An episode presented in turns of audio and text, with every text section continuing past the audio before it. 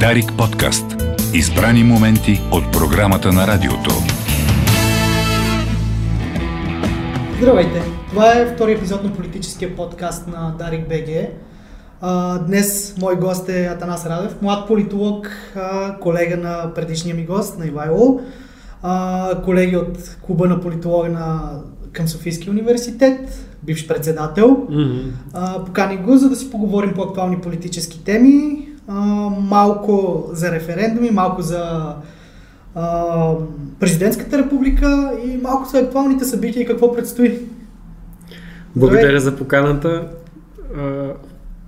Честно казано, по отношение на референдумите и този балон, според мен, който се надува около тезата за президентска република, аз бих казал, че всъщност ние не виждаме по, всъщност, нали, да има някакъв заряд в обществото по отношение на тая тема, защото в момента този референдум се инициира от политическия субект на Слави Трифонов, който се опитва под една или друга форма да се реанимира, да влезе в 49-то Народно събрание и съответно а, и от последния му брифинг да, а, да говорим за някакъв вид диалог, не знам какво си и така нататък.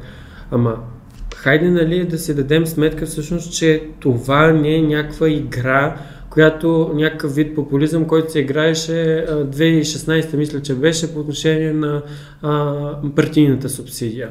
Тук става въпрос за а, така да кажем, стратегически а, ход на нашето общество по отношение на формата на, на държавно управление. Защото това, че партиите в момента не могат да се разберат, не означава, че трябва да променим модела и съответно те ще почнат да се разбират. Нали? Няма как да си представяме тая, а, нали, тая иллюзия. Другото, което е, м- се замислих, а, ние някакси и в контекста на вчерашната дата а, ние някакси периодично а, имаше една теза на историци, някакси на 30-40 години ние се опитваме да правим някакви радикални промени. А, дали тук може, от гледна точка на историята, могат да се направи доста паралели. И не знам защо някакси а, от 89-та година са минали доста, доста години, някакси се опитваме да направим някакъв, някаква нова рязка промяна, която всъщност какво ще доведе ни е ясно. И каква е целта, нали? На... Търсим, търсим следващата промяна. Ами, може би е, един от проблемите в, при младите демокрация е всъщност липсата на последователност, липсата на традиция. Mm-hmm. Когато говорим за демокрация, а, класическите примери отиваме в а, Великобритания, а, САЩ, а, още от а, това, което е писал Алексис Дютоквил за тях, mm-hmm. за свободата, за отношението пък в Европа за равенството и така нататък. А, тук като че ли наистина през 30-40 години, в случая даже да, да горе да, толкова, а, има една цикличност. А, но това не е ли общ проблем на Балканите? Ние, ние имаме едни, едни центробежни сили, които постоянно дърпат в едни на изток, други на запад, че и на юг има а, центробежни сили, които в, край, в крайна сметка натягат а, допълнително а, така, напрежението в обществото. И само, самото общество търси някаква панацея а, да решава проблеми с кардинални реформи. Аз а, в едно друго интервю го споменах, че прави паралел между другото с строителите на съвременна България. А, точно съм в периода в режима на пълномощията, нали, когато Батенберг е поставен в една зависимост от едни генерали, които а, така му дирижират политиката в страната, правят разни промени и така нататък. Той седи отстрани и той се чуди какво да направи. Междувременно партиите, нали, либералите и консерваторите се избиват помежду си, нали, грубо казано избиват, но а, кой е по-голям русофил, кой е по-голям русофоб. И Правя паралел с ситуацията, може би в момента и с войната в Украина, където имаме точно тази тема, кой е по-голям евроатлантик и кой всъщност защитава те, така да кажем, ми, нали, защита на мира, обаче под прикритието това, че имаме доста дълбоки връзки с Русия. Нали, тук визирам два политически субекта, които са ясни, които вчера демонстрираха поведението си в Народното събрание по конкретни теми. А, и а, в този ред на мисли а, ние говорим за правов ред, говорим за съдебна реформа и така нататък и пак прави паралел с строителите на съвременна България ние как, какво отношение сме имали към Конституцията а, след освобождението. Ние газим тая Конституция по отношение на нали, различните а, процедури и така нататък, а, как се нали, свикване на Велико народно събрание по конкретни теми и така нататък. И всъщност ние в момента а, нали, промените в Конституцията са всъщност някаква панацея, която, се, която може би се имаме тая традиция, така да кажа, да правим промени в Конституцията, да искаме някакви промени в тая посока, но реално аз от няколко а, и с колеги го дебатираме точно този въпрос, че ние генерално нямаме приказката за България. Генерално не знаем всъщност а, ето подига се въпроса за еврозоната. Какво правим с това? Какво искаме да постигнем? Примерно Соломон Паси пуска в пространството, България трябва да се стреми да влезе в Г20. Окей, това са цели, които бихме могли да следваме. Но там е въпросът, че ние като общество не сме консолидирани в някаква идея за това а, как да живеем по-добре, как, а, а, към какви, примерно, съюзи или в какви организации България трябва да участва, а, примерно да се повишат доходи и така нататък. Теми, които са всъщност а, важни за обществото. И тук е момента, че а, м- от една страна си мисля, че може би и ние като млади хора, като хора, нали, интелектуалци и така нататък, може би имаме проблем за това, че не сме толкова настъпателни, не сме толкова активни.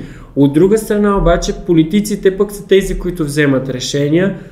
Има голяма маса, то се вижда 60%, които не гласуват, които не искат да участват като цяло в процеса и се задават точно а, различни части от един пъзел и тези части не могат да се съберат. Няма нещо, което да ги обедини, което да кажем, еми, айде поне дайте да направим някакъв, някакъв опит да тръгнем заедно на някъде, но въпросът е къде е това някъде. Ами, ето тук може би да, може да се върнем към предишния разговор с а, миналия гост, а, където всъщност давахме някаква оценка на политическата култура в страната и дали хората са активно настроени, дали са участнически тип или по-скоро по-дълнически, кой, който очаква а, решенията да бъдат а, взети на централно равнище а, и да бъде снета отговорността от гражданите за това а, какво трябва да се прави и как трябва да се решават проблемите от държавата. Това, това е много голям проблем и всичко, което ти казваш, а, според мен е точно така. А, ние не сме озрели като демокрация, нямаме традицията. Даже mm-hmm. имаме особена традиция на, да. а, на цикличност, Няма, нямаме традицията а какво става да взимаме преки решения, пряка демокрация? Нещо, нещо много така спрягано от а, всички политически сили, които искат а, а, да се наложат на сцената като най-големи демократи. А в същото време, ако погледнем а, дори на Запад референдумната демокрация е малко специфично нещо. Mm-hmm. Там а, първо, че има, отново има идеята за традицията за непрекъснатостта, има и механизми, които са а, доста по-пригодени и то чрез опита, а, не е спуснато от първия референдум а, и да се каже нещата ще работят така. А, всичко е на принципа на проба грешка. А, също така има по-образовани общества, политически образовани имам предвид. Mm-hmm не, не коментирам а, качеството на образованието, политически образовани общества, които също изпитват затруднения а, да взимат решения на референдуми. И когато говоря за това нещо, аз съм се подготвил по принцип за а, а, с някаква фактология. В случая съм разглеждал изследвания на а, двама така, известни учени в а, сферата на пряката демокрация, които а, Артер Лупия и mm-hmm. Джон Мацусака които казват, че много голям проблем, има няколко проблема, но един от най-големите е политическото незнание, политическата необразованост и невъзможността на масата да знае всичко по всички теми. И, и когато, и когато а, дойде на дневен ред пряката демокрация, когато се а, даде възможност на хората да решават, те се разделят на три групи. Тези три групи, едната е хора, които изобщо не се интересуват, нямат мнение, но гласуват, и когато ги попитат след това за какво, за какво гласува, какви са ефектите, те не знаят. Втората група са силно заинтересованите хора, които са добре подготвени, разбира се, тя е най-малката, yeah. са добре подготвени, знаят за какво става въпрос и могат да обосноват отговора си. И третата група е всъщност тази, която а, работи на Запад, в западните демокрации. А, тя е тази, която получава а, информацията си по, а, чрез когнитивни преки пътища. Какво означава това? Ами, особено пък в САЩ, когато става въпрос за а, биполярна политическа система, партийна система, а, обикновено ти знаеш принадлежността си. Ти си демократ или републиканец. И обикновено, когато се лобира в, за един отговор или за другия, дори ти да нямаш пълния пакет от информация, ти идеологически си свързан с тази партия. А, и а, по един или друг начин, дори да нямаш пълната аргументация, обикновено ако ти се препокриват N на брой точки с а, програмата на, на тази партия, най-вероятно партията е права. Как, както и да, както и да най- най-вероятно правят добро спрямо твоята идеология. Но идва проблема в България, ние нямаме дебатът за идеологията. Ние не успяхме да създадем последните 30 години чисти, чисти идеологически а, формирования, които да работят на този принцип. А може би вече е късно а, имайки предвид и интензитета на събитията в международните отношения, ние, ние имаме на дневен ред много други проблеми, които трябва да решаваме и чак тогава да стъпим върху а, идеологическия дебат. Да, хубаво е. Но това е основата, но в крайна сметка, ако тръгнем да стъпваме на идеологическия дебат в момента, пак, пак няма да се случи нищо. И, и идва ключовия въпрос, ами ние имаме първата група, която може би е най-голямата, която mm. не може да даде аргументиран отговор защо прави това или онова, защо, защо трябва да се построи АЕЦ Белене, защо трябва да се гласува дистанционно или а, какво ще стане, ако а, депутатите станат 120 в парламента.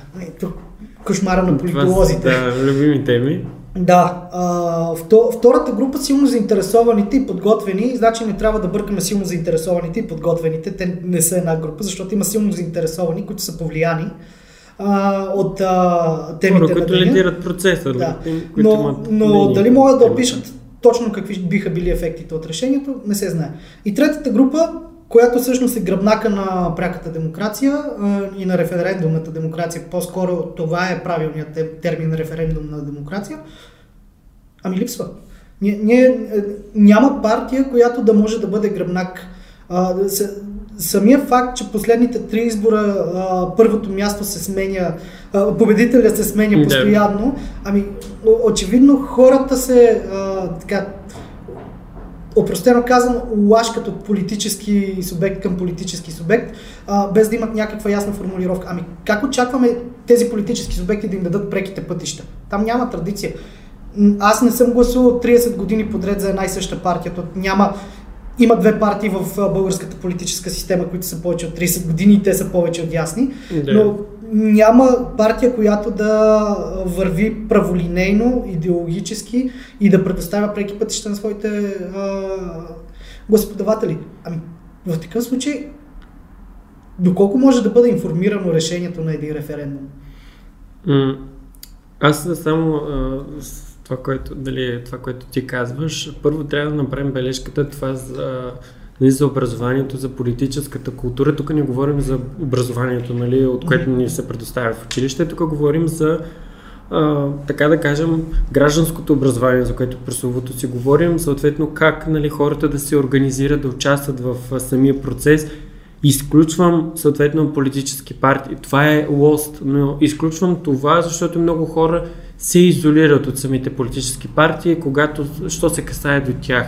Ние виждаме това като тенденция, нали, от гледна точка и на политологията, от гледна точка на самите избори, че голяма част от партиите избягват да се наричат партия, не съдържат в имената си партия, нали, съответно а, да хванем и новите партии, които се mm-hmm. появиха. Дори Майя Манова беше платформа или гражданска платформа и така нататък. Тя не беше партия, не се наричаше така. И а, в този ред на мисли бяга се от тази същност на, на политическите партии, защото а, това, което говорим за пряката демокрация, от една страна е повлияна и от представителната, съответно и от партиите, защото ние гласуваме а, и нашите, така да кажем, интереси са всъщност реализирани от партиите. Партиите за това са всъщност а, между другото, те са, а, така да кажем, м- появяват се по естествен път в, а, нали, в, в историята, защото Реално погледното, те са тези организации, които всъщност подреждат листите, излъчват съответно кандидати и ние като граждани, избиратели всъщност ги легитимираме и съответно си излъчваме представители. Но а, лоста нали, за пряката демокрация би следвало точно това, което обърнах и внимание малко по-рано за президентската република. А, ние по принцип в България имаме, това е една тема, която периодично се вади някъде от някъде, започва да я повдига, но реално погледнато по същество не сме водили този разговор. В момента имаме проблем с това, че имаме къси парламенти, не може да се формира устойчиво мнозинство, не може да се формира кабинет и прави, съответно и правителство, но ние виждаме, че това не е проблем на а, самия управленски модел, това е проблем в самите проблем партии. Системата, да. Не, да. не е системен проблем. Ами то, това всъщност е проблема. Търсим, търсим решение на симптоми, а не на самата болест. Самата болест е а, ясна. А, невъзможността политическия елит да формира някакво мнозинство, mm-hmm. а, аполитичността на голяма част от гражданите. Това мисля си, че е един от най-съществените а, проблеми, защото в момента в който а, примерно в началото на демократичните промени имаме един много силен лост и а, така да кажем подкрепа от страна а, на гражданите, които са около институциите, са всъщност на улицата така да го кажем образно. И всъщност те упражняват граждански натиск върху самите институции и съответно влияят върху решенията. Ние в този случай виждаме по социологически данни, че българите искат правителство. Въпросът е как партиите а, да поставят съответно националните приоритети. В това Народно събрание можеше да се случи това правителство.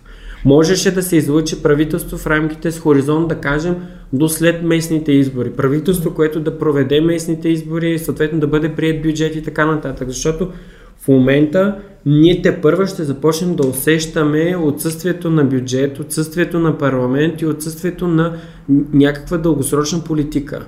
Говорим се за важните теми нали, пред страната, плана за възстановяване, еврозоната и така нататък. Всички партии го говорят това. Но реално погледнато, когато настъпи момента те да водят преговори и всъщност да поставят националните приоритети и да кажем да се хванат на, на едно хоро за правителство на националното съгласие, ги няма. И може би аз си мисля, че един от съществените проблеми е, че няма доверие, защото ако си представим хипотетично, че да кажем 5-6 партии се обединят да влязат в едно такова правителство все един от тях, както беше, имаме един много хубав израз, а, е, два мачета и какво беше, и се има предател или нещо, да, едно такова. Не, не го казах то, правилно. Два, двама мачета, ако има и трети. Да, вече е заминала да, нали, историята да. и горе-долу ми се струва, че наподобява нещо подобно. Ами, и... то, динамиката на възход и падение на политическа сила в България предвещава точно такава съдба на поне един или двама от участниците което плаши участниците. Не им, дава, не им дава възможност да, да преглътнат или да преминат някоя и друга червена линия, което на свой ред блокира системата а, и вкарва в предизборен режим всички. Тук, тук идеята е, че някои партии са изградили достатъчно голяма традиция и могат да си позволят такова нещо, но пък страхът да загубят едни 100-200 хиляди. Ето, а, да речем ГЕРБ а, те могат да си позволят такова нещо, защото имат, сега, нека си го кажем, имат а, определен а, административен вод, който още в продължение на две години те не управляват, но в по-голямата си част администрацията продължава да просто е свалила Не само администрацията, бих казал, че а, ГЕРБ, каквото и да е, си има своите привърженици. И силни, и силни местни структури, но същото, същото въжеше и за БСП, като изключим и демографските причини, поради които им намалява електората. А, те за година и малко успяха да се стопят страшно много. Еми от 970 хиляди паднаха на на последните избори бяха 300 и колко хиляди, да, да. което е близо 600 хиляди гласа. Да. Ами ето имаш един пример. Имаш втори пример. Има, има такъв народ, които направиха невъзможното. От първа политическа сила да изпаднат от парламент. И то в рамките на 9 месеца. Да. да. Близо една година. Не е да. да кажеш няколко последователни парламента нали, по 3-4 години, защото парламента, малко са парламентите в наша история, които са си изкарали пълен мандат. Да. Може би, може би един от парламентите, които е изкарал пълен мандат, аз много обичам като пример, защото винаги се задава въпроса, ама мен, мен защо, защо не са ме питали за влизането в НАТО? Така, малко в топик. Да. Мен защо не са ме питали за влизането в НАТО? Ами парламента, един от парламентите, малкото парламенти в България, който е изкарал пълен мандат, също се ратифицира договора за влизане в НАТО и то с квалифицирано мнозинство. 230 и нещо човека бяха, няколко са напуснали. Mm-hmm. Няма как пълно мнозинство, но, Да. но ето, имали сме пълни, пълни мандати, а, имали сме някакъв цикъл на възход и падение на политическа сила, който е бил най-малкото един мандат. Че, че и втория е изкарвала като младши партньор вече, ако говорим за НДСВ. Да, в тук, да не тук, тук живеем на много бърза скорост. Нещата се случват страшно бързо. Изхъби- Изхъбяват интензивно. се политическите субекти много бързо и това, това което ти каза малко по-рано за а, ние не си говорим действително за идеология. В началото на 90-те години до 2001 година си говорим за противопоставяне комунизъм, антикомунизъм. основ- Нали? Основният кливич. Да, тогава е след бил това, след като идва царя, а, нали, този конфликт се разбива, малко размиват се доста нещата, съответно последствие той влиза в коалиция и с БСП, и с ДПС, което а, пък от една страна вкарва м, така да, ка- м, някак си а, водене на друг вид политика, по-диалогична, по-консенсусна да го кажа. И вторият на мисли, а, защото дипломната ми работа беше на тази тема по отношение на трите избора и гледам по коефициента на Сяров, съответно ефективен брой партии.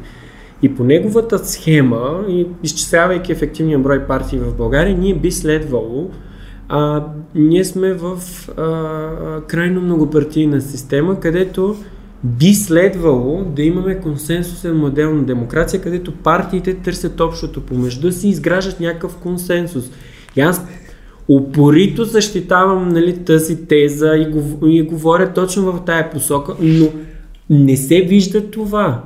Може би, а не може би, чисто от партийните интереси а, на някои от а, парламентарно представените партии и чисто от, а, така да кажем, тяхното, а, тяхното запазване. Защото ако си представим, че ГЕРБ, продължаваме промяната и Демократична България влязат в едно правителство, това би следвало а, Демократична България пак а, дали, да направи грешката с реформаторския блок. Да.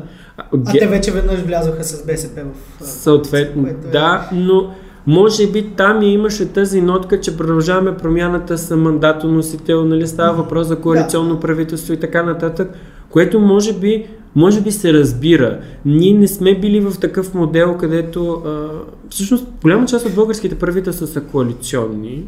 Много малко са тези, които разполагат с а, абсолютно мнозинство, но вторият мисля, че има необходимостта от повече партии, не от две. Ами, може ли да предложа един термин в този случай? А, Мгм. състояние на безпомощен плурализъм в момента се намираме. Имаме, имаме многопартийност, имаме възможност за всякакъв вид изразяване на мнение, на политически идеи и всъщност цялото това нещо е безпомощно. Ами затова Слави Трифонов предлага мажоритарна система и да приключим с въпроса да имаме две партии там с една трета и всичко ще се оправи. Нали? И президентската република ще ни реши тези въпроси а, и да гласуваме сега и за еврозоната и Гледах, на, а, гледах пресконференцията им от този ден и имаше един много интересен въпрос, на който той реагира страшно остро. И, и, господин Трифонов, ако да речем се трансформира системата в а, това, което вие предлагате. А, имате ли предложения за президент или ще оставите хората да решат дали да бъде Делян Пеевски, Прокопиев, да, Доган или който и да е там, нали? Просто изреди, изреди Да. имена, които най-често се спрягат в а, медийното пространство. И то, ето това не е моя работа. Ама, чакай сега. А, те, ти те, се опитваш, извинявай, че се прекъсвам, но аз това не мога да разбера. А, хем поставяме а, а, нали, гражданите да вземат решение, но от друга страна лидираме процеса.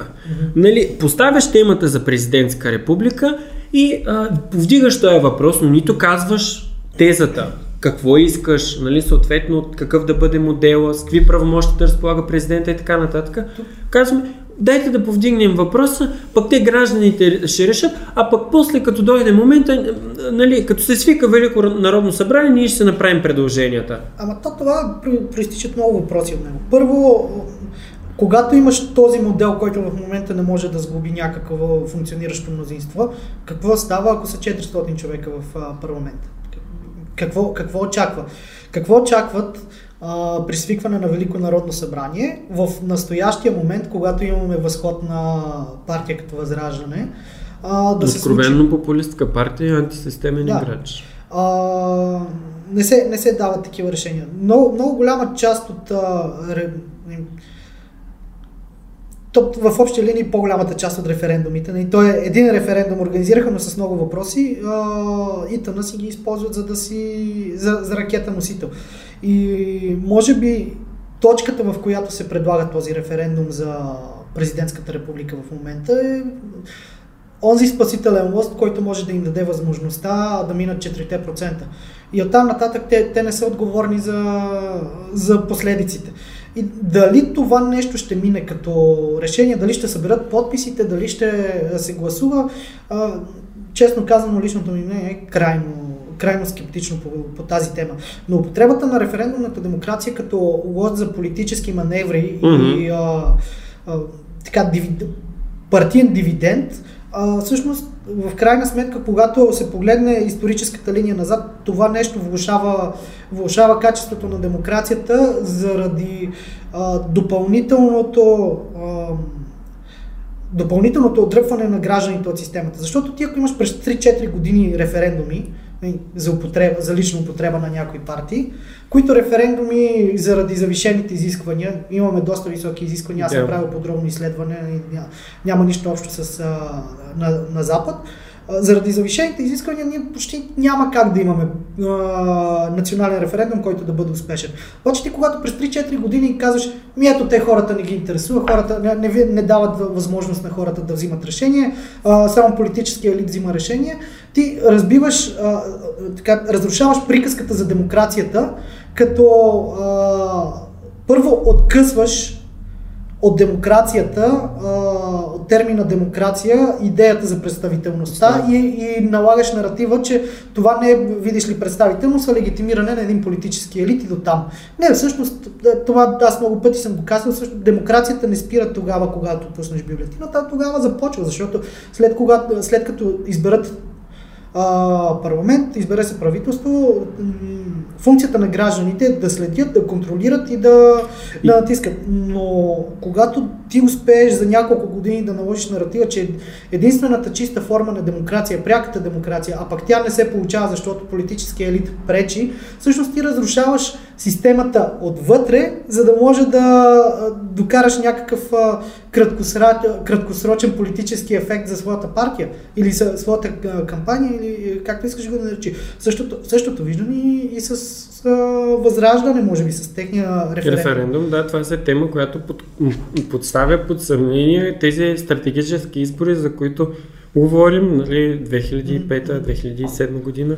А, и в този ред на мисли, а, аз съм съгласен, а, че из, а, всъщност участието на нас, гражданите, не свършва с гласуването. То тога, точно тогава започва, защото а, в момента а, има достатъчно лостове и механизми, през които гражданите да участват. И малко по-рано си говорихме точно за това, чрез граждански организации, чрез обществени съвети, които са към дадените институции и така нататък. И има тази, така да кажем, тежка необходимост от гражданско общество.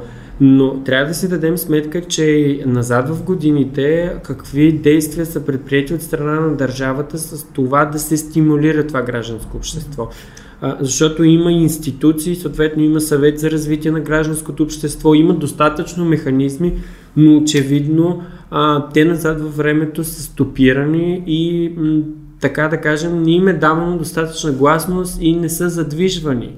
А, нали, може да се проследи каква е била работата на този съвет за развитие на гражданското общество назад, нали, 10 години назад, да се види а, каква бе, а, мисля, че имаше и национална, ако не бъркам, стратегия, която даже е с изтекал срок и така нататък, но нали, чисто това, което говорим за референдуми и така нататък, е точно необходимостта от гражданското общество и обществото да инициира този, нали, тази тема. В случая не го инициира обществото, инициират го партии, които пак са представителни органи, така да кажем, да.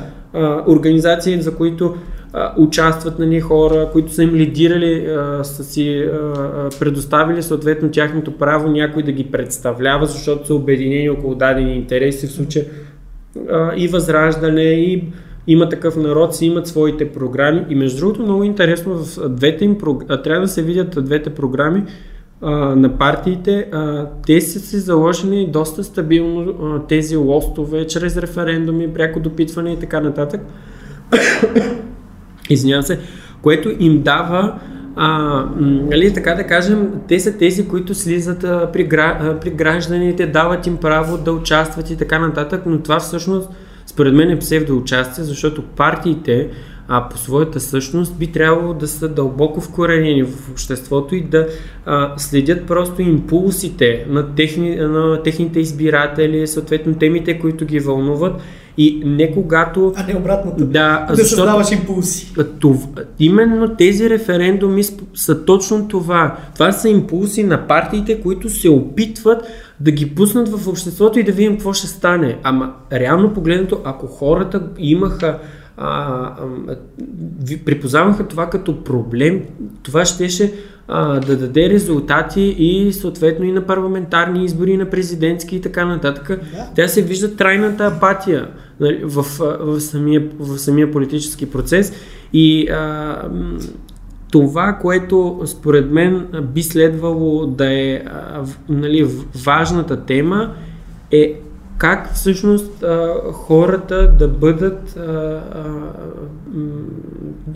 как да кажа, да припознаят политиката като нещо, не нещо, което ами а, инструмент, с който а, реално да подобрят, не знам, живота си. Защото това ни касае нас как живеем като общество. Имаме колективни проблеми, които заедно да. трябва да разрешим.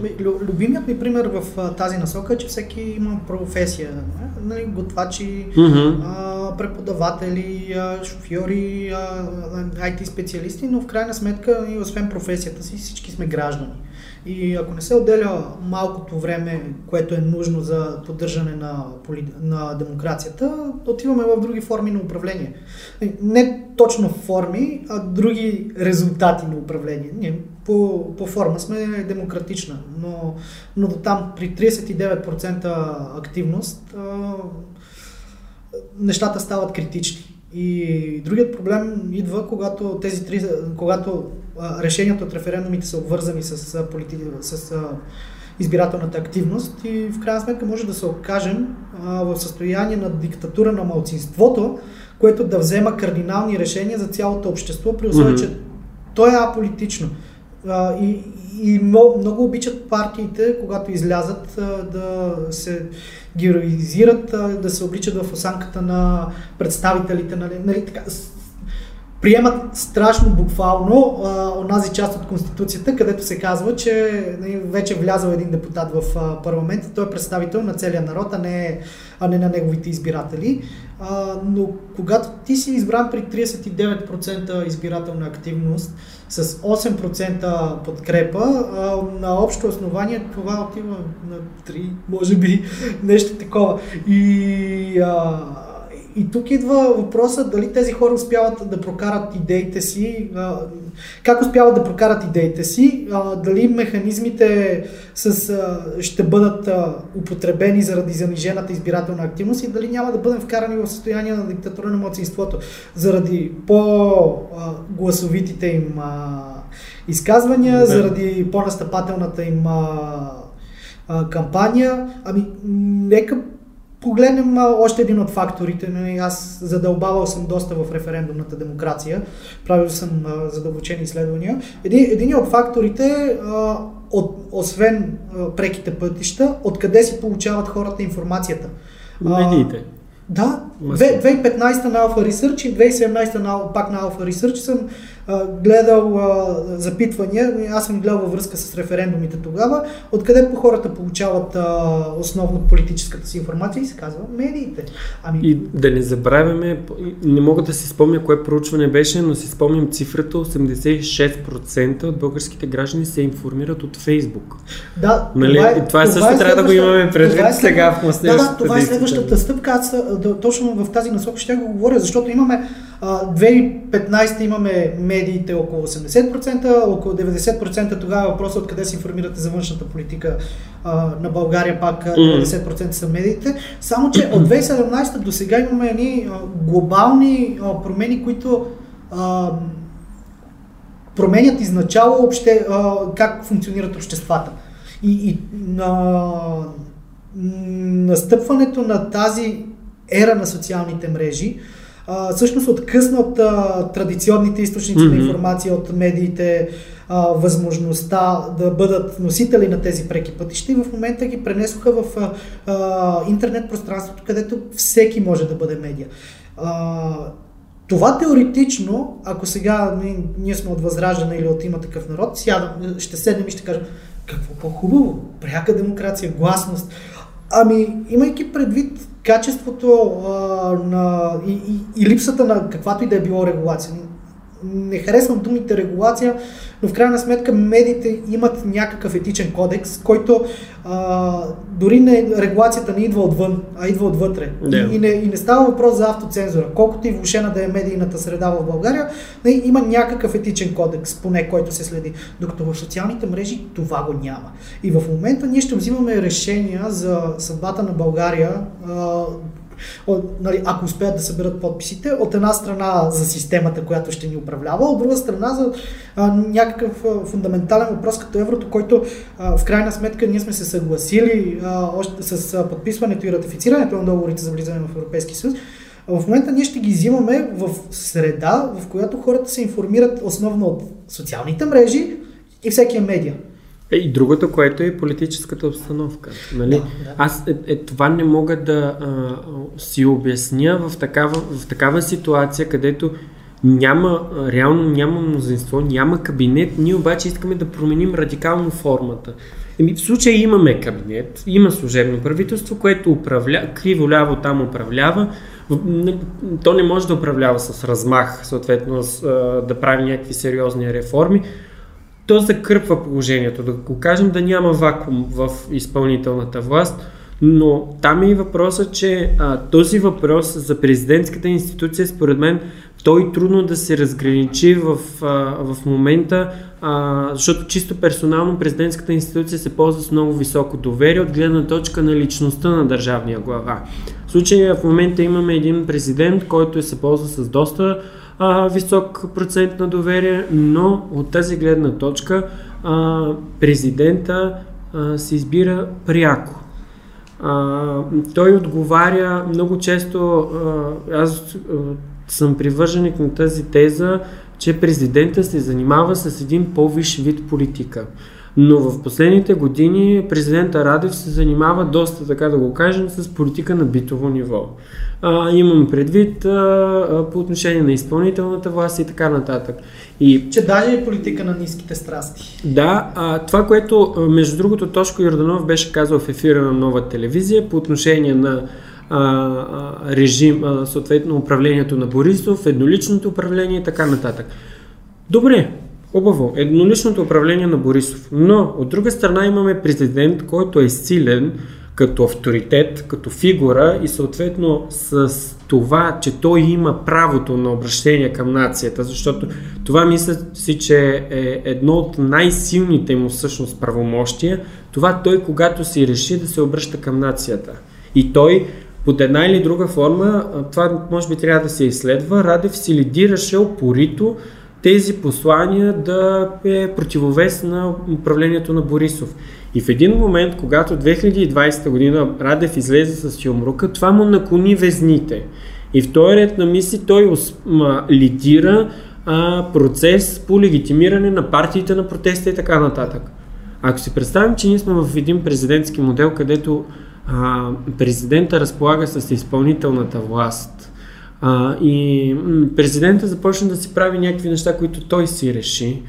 Всъщност го, няма този момент на, на противодействие. Имам предвид, а, че а, от гледна точка на българския конституционен модел, страха е именно от авторитарен режим. И поради тая причина президентската институция е с тя не може да бъде сложена нито в изпълнителната власт, нито в законодателната, ами, нито в... Тя е някакъв мост, тя е отделена, ние неутрална. Ние уникален случай, защото в другите парламентарни републики обикновено президента се избира по друг начин. Не е да. мажоритарно и директно посочен от гражданите, а се назначава в повечето случаи mm-hmm. от парламента, а, като има чисто представителни функции. Но именно в този ред на мисли президента, когато има състояние на кризи в държавата, президентът е този, който се намесва и всъщност управлява тези кризи. В случая наблюдаваме точно това. Ние имаме политическа криза от 2021 година и президента се намесва, но това му е по конституция.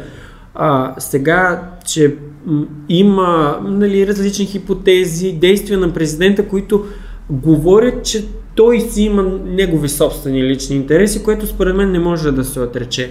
Имайки предвид поведението му по отношение на консултациите, преформиране на правителство и така нататък, защото а, той може, той е по, по, по, по, по своята същност е политическа фигура, която може да води диалога съответно по изработване на така да я наречем коалиция, нали, коалиционна формула и където партиите да постигнат някакъв консенсус. Съответно, партиите не си говорят в парламента. Президента не си говори с партиите в президентството.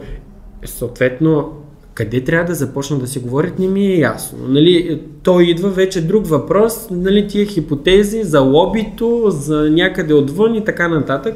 И а, в този ред на мисли, предвид отношенията на президента Радев с част от политическите партии, предполага точно това отсъствие на какъвто и да било а, диалог между тях и а, не знам всъщност дали след тези избори, реално погледнато, а, ще видим някаква промяна в, а, в техните отношения. Зависи в случая какъв ще бъде политическия залог. Вторият на мисли продължаваме промяната и демократична България.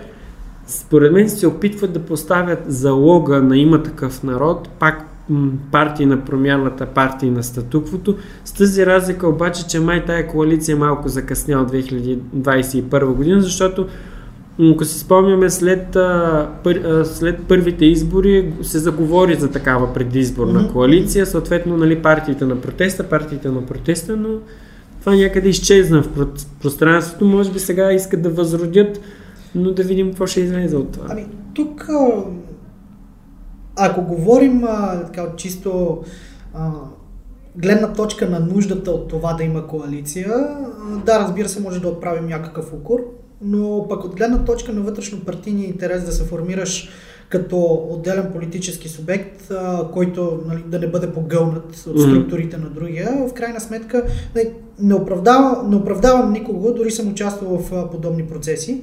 А, от чисто егоистичната гледна точка, която в последствие може да бъде обърната и в а, нещо положително в крайна сметка, ако влезеш в коалиция и, и стоите на равни начала. А, подобен вид а, влизане в а, коалиция, може би на, на продължаваме промяната нямаше да им бъде толкова комфортно, нямаше да спечелят изборите, нямаше да натрупат а, тази политическа маса, от която mm-hmm. имат, имаха нужда, а, а щяха да бъдат до голяма степен погълнати и изядени от а, структурите на Демократична България, които особено на, на ДСБ са доста силни на места. Mm-hmm. Та, ако от чисто егоистичен от чисто егоистична гледна точка на една партия го погледнем, ами, според мен беше нормално. Да. Ако, ако го гледаме нали, така перспективно и по-идеалистично, да, подлежат на укор, със сигурност, защото в крайна сметка можеше да не се стига точно, точно до тук, особено ако бяха победили ГЕРБ на последните избори, можеше процесите да протекат по различен начин, въпреки, въпреки че отново не съм сигурен как ще да подходят. Mm-hmm. А, много, е, много е важен подхода и когато забелязвам тенденцията, че всяка партия влиза в парламента вече с а, идеята, че няма да бъдат наказани за това, че не са направили правителство, защото е на брой пъти вече не е направено. И оттам нататък, когато се загуби страхът от наказанието на следващите избори, започва подготовката за следващите Ще избори с пълна сила. Има такава спирала, която и... а, както се казва, ние се, ние се вижда края, защото предстоят и местни избори, а пък до година предстоят и европейски избори, така че има една, има една спирала, която а, мо, единствен, според мен единствения вариант, в който може да бъде а, м, така да кажем а, прекъсната е момента, в който а, ГЕРБ а, се, а, се опитат да се реанимират от тая гледна точка да подкрепят темите по отношение на съдебна реформа и по отношение на антикорупционно законодателство. Това всъщност би им било, така да кажем, било пречистването по един нали, реален и символичен начин и дава и... Любимият термин катарзис. Да, и отпушване, така да кажем, на това тяхно поведение да поемат в нова посока. Ако реално погледното искат да продължат а, нали, този политически субект да има своето бъдеще. Не, че той няма, но мисълта ми е, че той се стигматизира от гледна точка новите партии. Но Тук това не, ли, е... не идва ли проблемът на, отново на социалните мрежи, които усилват техото от политическите събития и политическите речи? И, и ние миналия път си говорихме с Ивайло, че в крайна сметка Народното събрание е сцената, на която се изнася политиката така напудрена. Всъщност нещата се случват по, по-делово в комисиите, mm-hmm. но и самите закони не се пишат от трибуната. Трибуната е чисто те, театралната част на политиката. Обаче, когато в театралната част на политиката а, ти изказваш все по-крайни тези и когато ехото се усилва от а, силата на социалните мрежи, в крайна сметка идва един момент, в който ти дори да тръгнеш да правиш някакъв компромис, страха от наказанието е много голям. Защото ти, ти си казал с този няма, няма, няма, няма, няма и няма и когато утре има, започват да ти задават въпроси, които не са били задавани преди 10 или 15 години. Нали? Има, имало е някакви компромиси. Дали вече е все по-трудно да се правят компромиси заради а, усилващия ефект на социалните мрежи и поляризацията на обществото и така задълбочаване на а, този, не да знам, то вече, вече не е корупционно-антикорупционен кливич, е даже, даже няма, няма някаква а, категорична специфика, върху която да стъпим, а по-скоро едни бал, балонни кливичи. Моя балон срещу твоя балон. Все така какво ще предложиш, аз съм против него. И обратното. А, дали този проблем няма, няма да тежи все повече. И ето, нека го игра малко адвокат на дявола, защото mm. да, да бъде интересно. Ето сега Слави Трифонов а, има такъв народ. Казвате ми, дайте тогава да направим някакъв критичен момент в системата, хората да, нали, да, да притиснем политиците към стената и да се върви към нещо. Защото ако вървим по тази пътечка, която вече за 5, 6, 7 и 8 път ще, ще отъпваме, дали не, не е нужно, нужен някакъв а, ами, шоков момент? Аз си мисля, че шоковия момент може да настъпи от гледна точка на а, с економическото състояние, в което се намираме, покачващата се инфлация и това, че а, ние като граждани, като потребители го усещаме по джоба си. В момента, в който пред, представим хипотетично, че април месец продълж, ние продължаваме да нямаме бюджет, партиите продължават да се държат по същия начин. Според мен би следвало а, м- така да кажем, да се появи някаква гражданска, можем да кажем, протестна енергия за това да бъдат под една или друга форма притиснати, защото а, не може, а, нали, а, аз, го, аз гледам през призмата на това, което предстои пред страната. И някак си аз очаквам някакво такова държавническо мислене в тая посока, защото не би следвало в състояние на криза ти да оставаш държавата и обществото си в, както се, без никаква ясна посока. А, защото всички говорят а, а, за кризите, инфлация и така нататък. Никой обаче не е излязъл да каже примерно с една диаграмка, ето тук е пика, това трябва да направим, това, това, това, това, това. И да се каже, всеки излиза и казва, ми ние по три точки трябва да се обединим, повишаване на доходите, повишаване на това, повишаване на това. Ама добре, хубаво, ние това нещо го знаем. Ама дайте някакви мерки, някакви механизми да, да се чуе, че има някаква експертиза, някак, някакви знания, някакъв анализ, на което да се стъпи и съответно да се търсят някакви а, общи неща, по които партиите да действат. Било то, било то и простичкия пример, нали, от много подигравки изяден, но излизането с една постна пица и да каже, бе, хора, трябва да стегне малко колана, защото нещата не са Очевидно добре. има, може би, а, нужда ние, точно от това, а не ние знам. Имаме, вчера наблюдавахме над превара, кой е по-социалист. А, приемане на минимална работна заплата, yeah. съобразена с средната за страната. Ами, това са убийствено много а, процеси, които ще се задвижат а, заради приемането на, на този закон. И, и обсъждането отново беше като надаване. И кога се приема, и да забележим кога се приема. Нали, парламента вече днес му изтича, а, така да кажем, днеска е датата на неговия край. А, мис, мисълта ми е... А, в... то, то, то абсурдното е, че ето пак говорим за информа, информираността в обществото. Абсурдното е, че те 30% и отгоре са в а, сивия сектор. Повечето хора, които са на минимална работна заплата, всъщност не са на минимална работна заплата, а си получават парите под масата. Mm-hmm. И в момента, когато се вдихне минималната работна заплата, те трябва да излязат от сивия сектор и да започнат да плащат повече данъци. а, нали, теоретично това звучи готино, но като ефект, а, не, не говоря за економическите ефекти, mm-hmm. там е нещо съвсем различно за натиска върху а, предприемачеството да. и върху економиката. Но, но за тези хора, които най-вече всъщност ще подкрепят такова нещо и ще се зарадат, те дори не осъзнават, че това нещо ще рефлектира обратно върху тях с повече данни. Може да се окаже да взимат всъщност по-малко пари, отколкото. Mm. И, и другото, което е а, много от държава. Нали, аз не обичам да говоря за средствата, които хъби държавата за да бъде управлявана, защото в крайна сметка пестена от демокрация и от а, механизми за управление не се, не се случват така нещата. Получава се един щупен модел.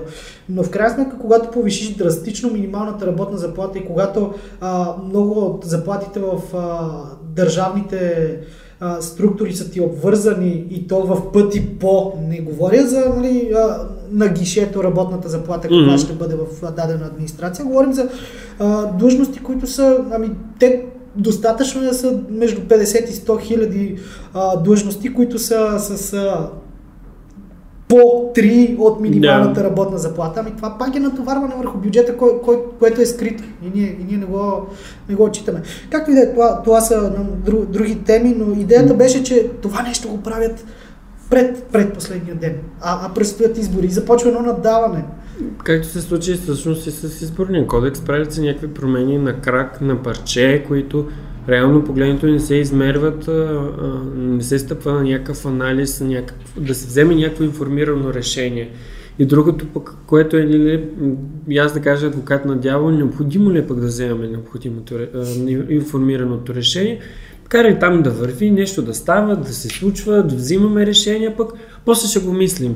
И в голяма степен в това си мисля, че го казвам пак за приказката, нали, грубо казано, наистина не се вижда. Наистина не се вижда това към какво се стремим, какво искаме да постигнем. А, чисто, чисто и просто, ако кажем така, а, нали, в тая спирала, в която се намираме, ние просто в един момент ще бъдем поставени в това, давай там да има едно правителство, просто за да го има някой да взима решение да управлява страната, защото се вижда, че тия реформи, тия нагласи за промяна, които искам, няма да се случат. Нали? Малко е, според мен, притискане до стената. Ами, нещо като игра на нерви, кой, кой първи ще си изпусне нервите, ето ти нещо каза. Ако няма а, политическото поведение, политическата воля, някой да излипи mm. процесите и да поема политическата отговорност, това може да доведе до обществено обружение, което да натисне политическия елит да си свърши работата. Обаче, ако се изпусне този момент, и а, обществото не се обедини около това нещо, крайна сметка да се стъпи, да се изпусне пикът, в който обществото трябва да натисне политически елит и да тръгнем в нисходяща посока, mm. в която точно ти каза, да се, да се отиде в момента абе да има нещо. Давайте просто, нали, ще ви изберем, няма проблем, правете каквото И както е лав, вкарай да върви. Да. И, и в един момент аз много, много пъти съм, сме го говорили с, а, нали, с колеги а, и какво от това? Нали? Ето и предстоят избори, идва 4 април, а, 2 април, пардон, 4 април беше 21 година, не знам. Идва пак април, ще гласуваме отново, но а, мисълта ми е как хората, които 60% не гласуват, как да отидат да гласуват. И а, аз си мисля, че тази предизборна кампания, а, нали, от гледна точка на младежката организация, в която съм, ние ще организираме дебати а, по отношение на предизборната кампания и а, мен ми е любопитно как ще обяснят на хората защо отиваме пореден път на избори и защо се случва нали, цялата картинка. Въпросът е как, м- как ще се обясни тая ситуация? От едната страна, може би сега има някаква, някаква яснота за двата блока. Да. Единия блок е Продължаваме промяната и Демократична България, партиите на промяната.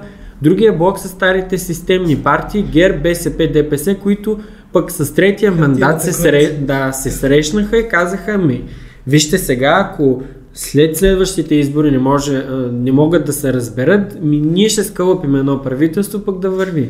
Подготвят. А Почват. възраждане, които инициират референдум, инициират, така да кажем, внимание върху себе си, са тези, които седят отстрани на масата и казват, не, не, нас не набройте, ние нито сме тук.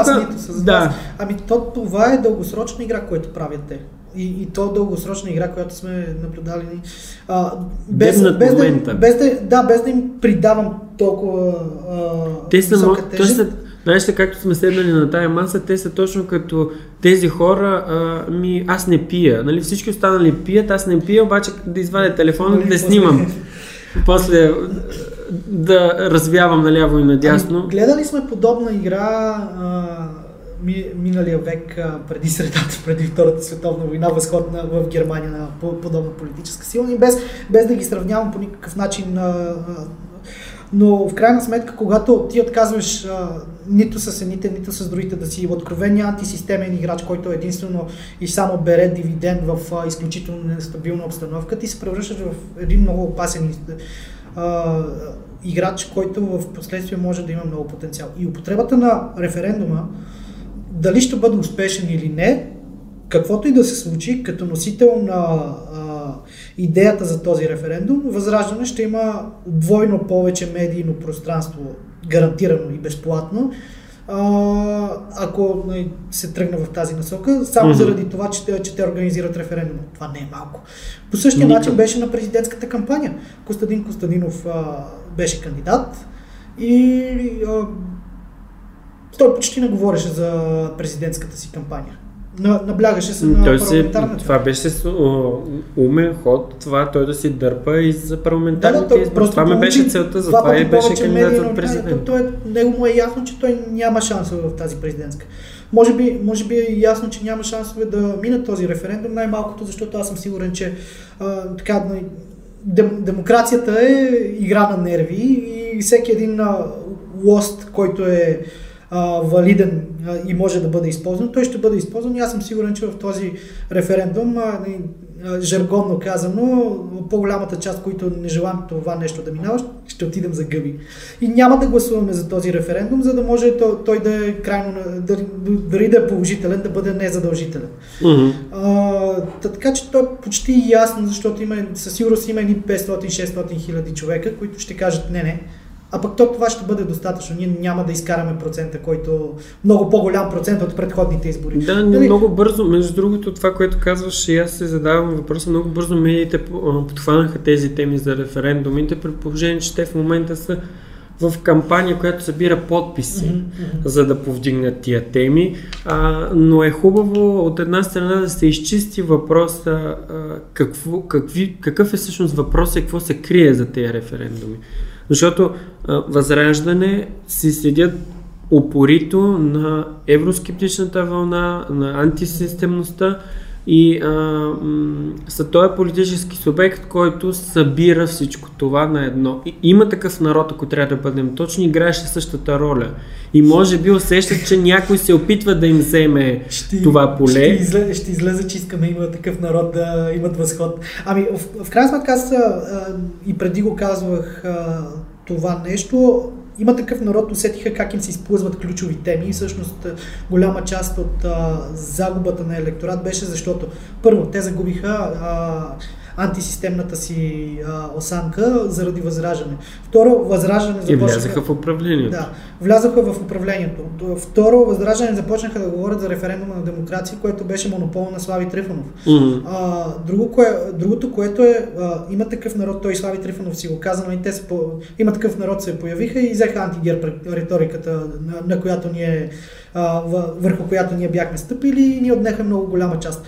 А, и, и нещо, още нещо, което а, Възраждане започнаха да им отнемат, това е темата за Македония. Македония. Да, да. И, и, в, и в крайна сметка те започнаха да губят парче по парче целият си фундамент, върху който са стъпили. И, и в момента това нещо се взима а, много активно, нали, прелива като а, електорален дивиденд в а, кошничката на възраждане. И това нещо, нещо с референдума може би, може би ще им даде още един тласък и може да очакваме още по-голяма парламентарна група след следващите избори. Мен това, между другото, ми се върти в главата, ако си представим хипотетично, според мен ще има някаква интрига за първото място между ГЕРБ и продължаваме промяната, но горе-долу едната ще бъде с 67 мандата, другата с 50 и няколко. Mm-hmm. И а, ако си представим хипотетично, че Възраждане изместят ДПС, отидат на трето място, да кажем. А, възраждане няма да се коалира с никой. И пак остава... Стефан Янев, според мен, няма да влезе в парламента, а, чисто и просто защото не видяхме нищо от тях, нищо не успяхме да видим. И вторият на мисли, ако си представим, че има такъв народ не влязат в парламента, което е малко на кантар, а, и остават 6 партии вътре в парламента. Имаме ясната тази а, двублоковост, но според мен а, решаващо ще бъде а, м- ДПС са ясни. Възраждане седят неутрални, продължаваме промяната и Демократична България приемаме, че са заедно в коалиция, остава БСП.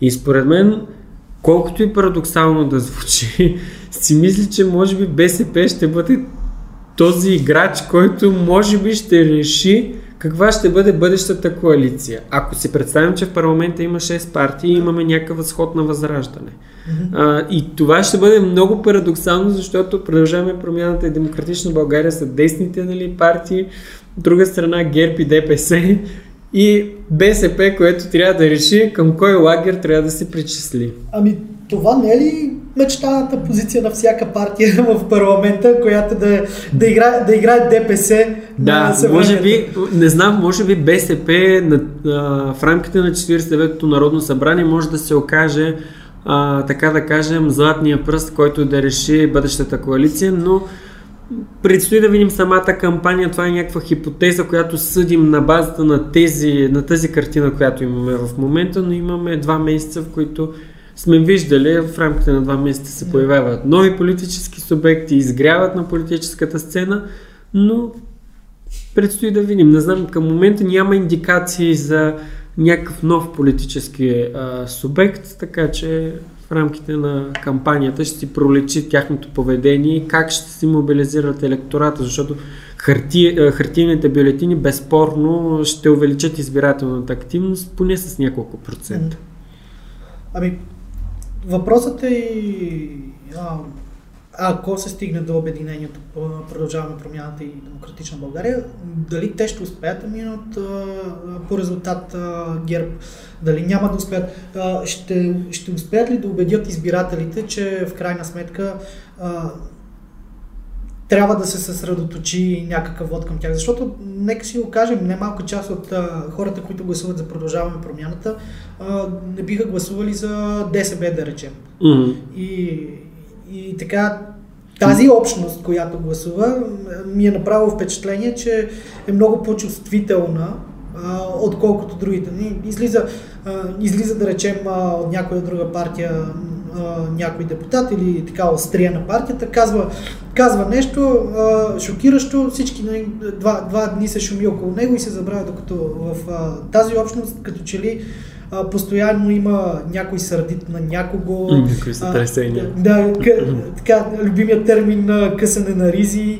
Няма да гласувам повече за тези. И когато обединиш а, тези две формирования, а, нали, дали едно плюс едно ще е две? Или... По-скоро едно плюс едно може да си остане едно или може да стане три. Може. Да. Средно положение няма. Това, което казваш, според мен, могат нали, партии, ПП и ДБ могат да го изиграят последния начин.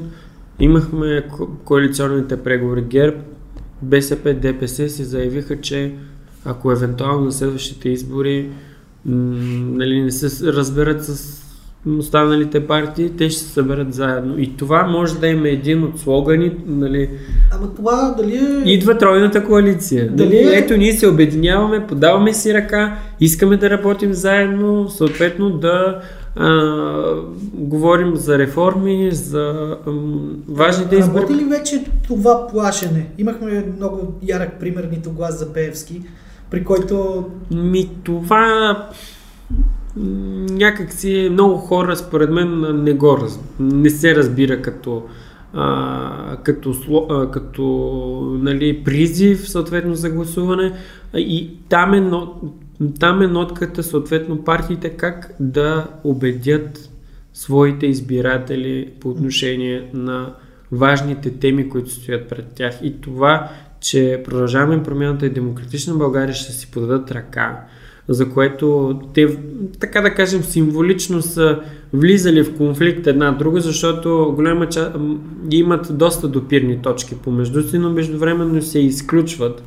А, това би било, да, би дало знак, че а, искат а, да управляват заедно и че искат, а, така да кажем, те да формират мнозинство и те да бъдат фактор, около който да се обединят останалите. Ами, честно казвам, с интерес очаквам да видя и вътрешната месомелачка, защото когато става въпрос за коалиционни... И е редението на партийните листи, да, защото това ще бъде много, според мен, много сериозен проблем. Коалиционно явяване на избори е нещо изключително трудно, когато става въпрос за а, особено за партия, която е управлявала, нали, е била мандата носител да. на, на пред, предходен парламент и партия, която в крайна сметка си има изградени методи за вътрешно взимане на решения на нали, партии, за, за взимане на решения вътрешно, за метод на работа и вътрешна конкуренция, ще бъде истинска месомелачка и това нещо, ако започне да излиза в общественото пространство,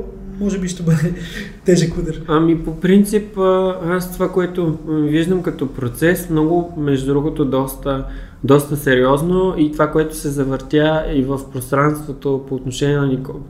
гласуването на оставката на Никола Минча като председател на Народното събрание, а, а, наблюдаваме доста силено присъ... негово присъствие, което а, можем да нали, то вероятно ще бъде някакво съпредседателство на, нали, на самите партии и така нататък.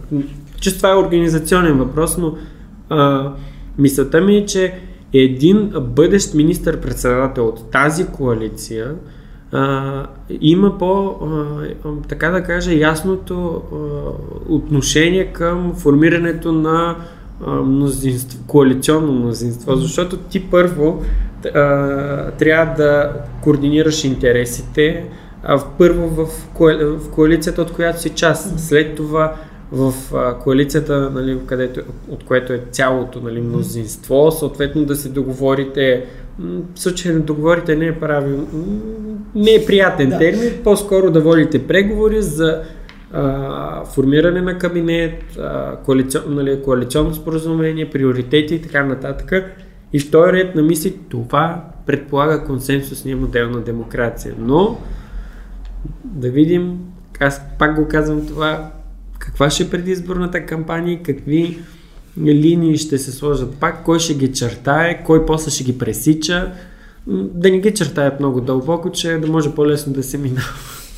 Ами, да, хареса ми а, това нещо с а, да видим какви ще бъдат червените линии, колко, да. колко дълбоко ще бъдат начертани. Предлагам да приключим с а, това, с да видим. Да видим, а, да. И очаквам с интерес кампанията, очаквам а, така и включвания от а, организациите. Ако искаш, сега, сега е момента да ни поканиш на някое от а, все още сме, а, все още сме в етап на преговори, така, така да го кажем, няколко младежки организации, които се обединяваме в тая посока. Нека кажем не партийни. А, не партийни, да. става въпрос за младежки да. организации, а, които се интересуват от а, пряко от проблемите на младите хора, от политиката като цяло. А, подготвяме, така да кажем, сме в етап на подготовка на кампания и така нататък организация, така че като станат нещата реалност, вече всичко като е готово, при всички положения ще, ще ви поканим. Ами, аз, се, аз се надявам и някои от а, хора от вашата организация да ми гостуват. А, надявам се, когато започне а, самата кампания.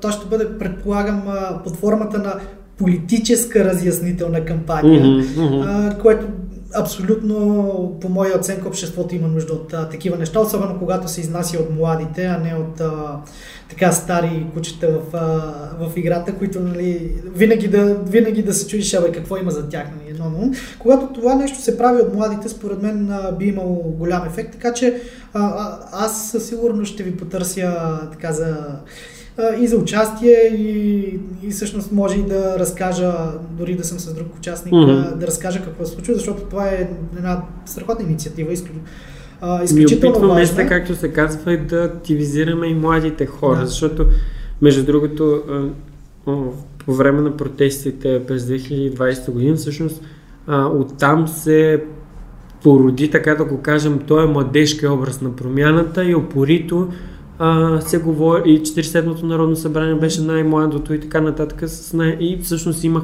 най-младия пред, а, председател в демократичната ни история. И назад във времето имаме най-младия Димитър Тончев. Е бил на 28 години.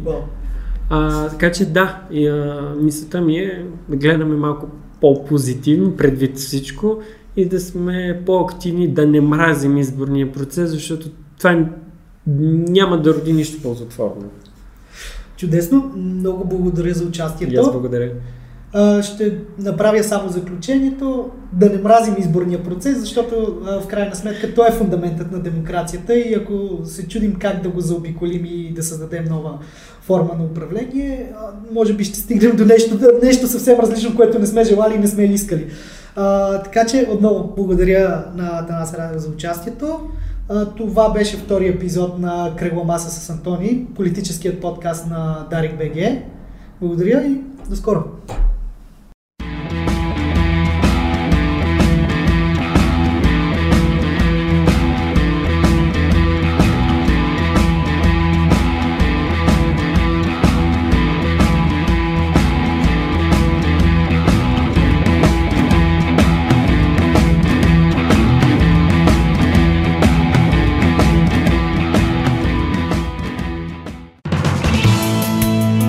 Дарик подкаст. Избрани моменти от програмата на радиото.